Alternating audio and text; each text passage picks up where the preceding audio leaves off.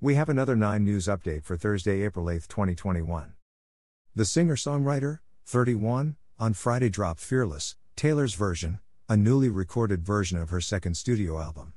Originally released when Swift was 18 and centered in country music, the 2021 version was bound to include some changes. Her voice has matured, which works on tracks like White Horse and Fearless but feels odd when she sings about high school on 15. For the most part, though, the album's essence is the same and the tweaks are fun reminders for longtime fans of how Swift has developed as an artist through the years.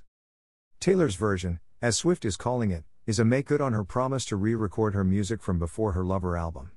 In late summer 2019, shortly after Scooter Braun's purchase of her masters ignited a public battle between the two and renewed debate over music ownership, Swift announced her plan to re record her first six studio albums in an effort to own her work, saying, I just think that artists deserve to own their work, I just feel very passionately about that on Good Morning America.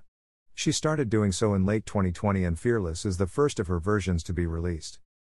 The new release gives fans 27 tracks, all the songs from the original and platinum edition, six previously unreleased tracks from the vault, and a bonus song. We've listened and found the biggest differences between 2008's Fearless and 2021's Fearless, Taylor's version. Mr. Perfectly Fine, a surprise release Wednesday, gives us forever and always vibes, which is probably why it was initially left on the cutting room floor. This one is vintage sentimental Taylor at its finest, as is other vault song You All Over Me, released in March, and we can't stop belting out It Takes Everything in Me just to get up each day, but it's wonderful to see that you're okay. It also includes the line Casually Cruel, seemingly a precursor to her greatest bridge of all time in 2012's All Too Well. Keith Urban's appearance on That's When and We Were Happy is a nice homage to the Fearless era, when Swift was the opening act on Urban's 2009 Escape Together tour, the pair was also featured on Tim McGraw's 2013 song Highway Don't Care, but we probably could have done without those two, along with other Vault song Bye Bye Baby, which are pretty forgettable compared to the rest of Swift's story discography. Of the From the Vault songs, four are new releases on Friday. The best is Don't You, a slow bop that sonically could have ended up on her 1989 album but lyrically sounds like if the main character of Folklore S the one ran into her ex before going to therapy. A big question heading into the re records would Swift, a Pennsylvania native who has since moved into the pop and indie spheres, revive the country twang she used in her earlier work? The answer, we're thrilled to confirm, is yes.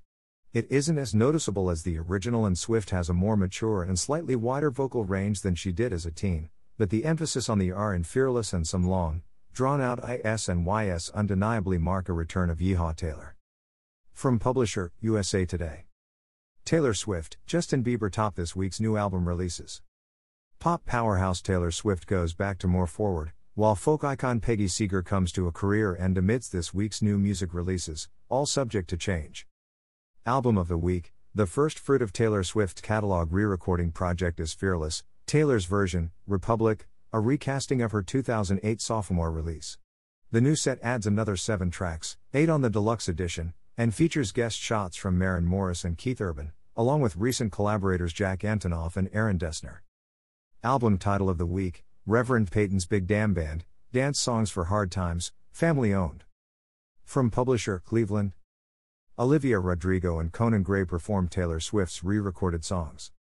With the re recording of her 2008 album Fearless set to drop on Friday, April 9th, Taylor Swift has tapped her kids Olivia Rodrigo and Conan Gray to create their own wholesome, DIY videos inspired by two of her biggest hits from the Fearless era You Belong With Me and White Horse. In the TikTok clip, Rodrigo and Gray pay homage to Swift's 2008 You Belong With Me music video, wherein Swift and her crush, who happens to be her next door neighbor, correspond with one another by writing signs and holding them up to their windows. Conan, you okay?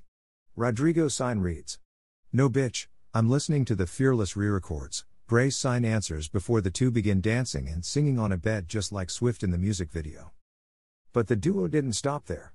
They also filmed a hilarious take on the poignant country ballad White Horse, in which both artists don cowboy hats and reenact the song's lyrics.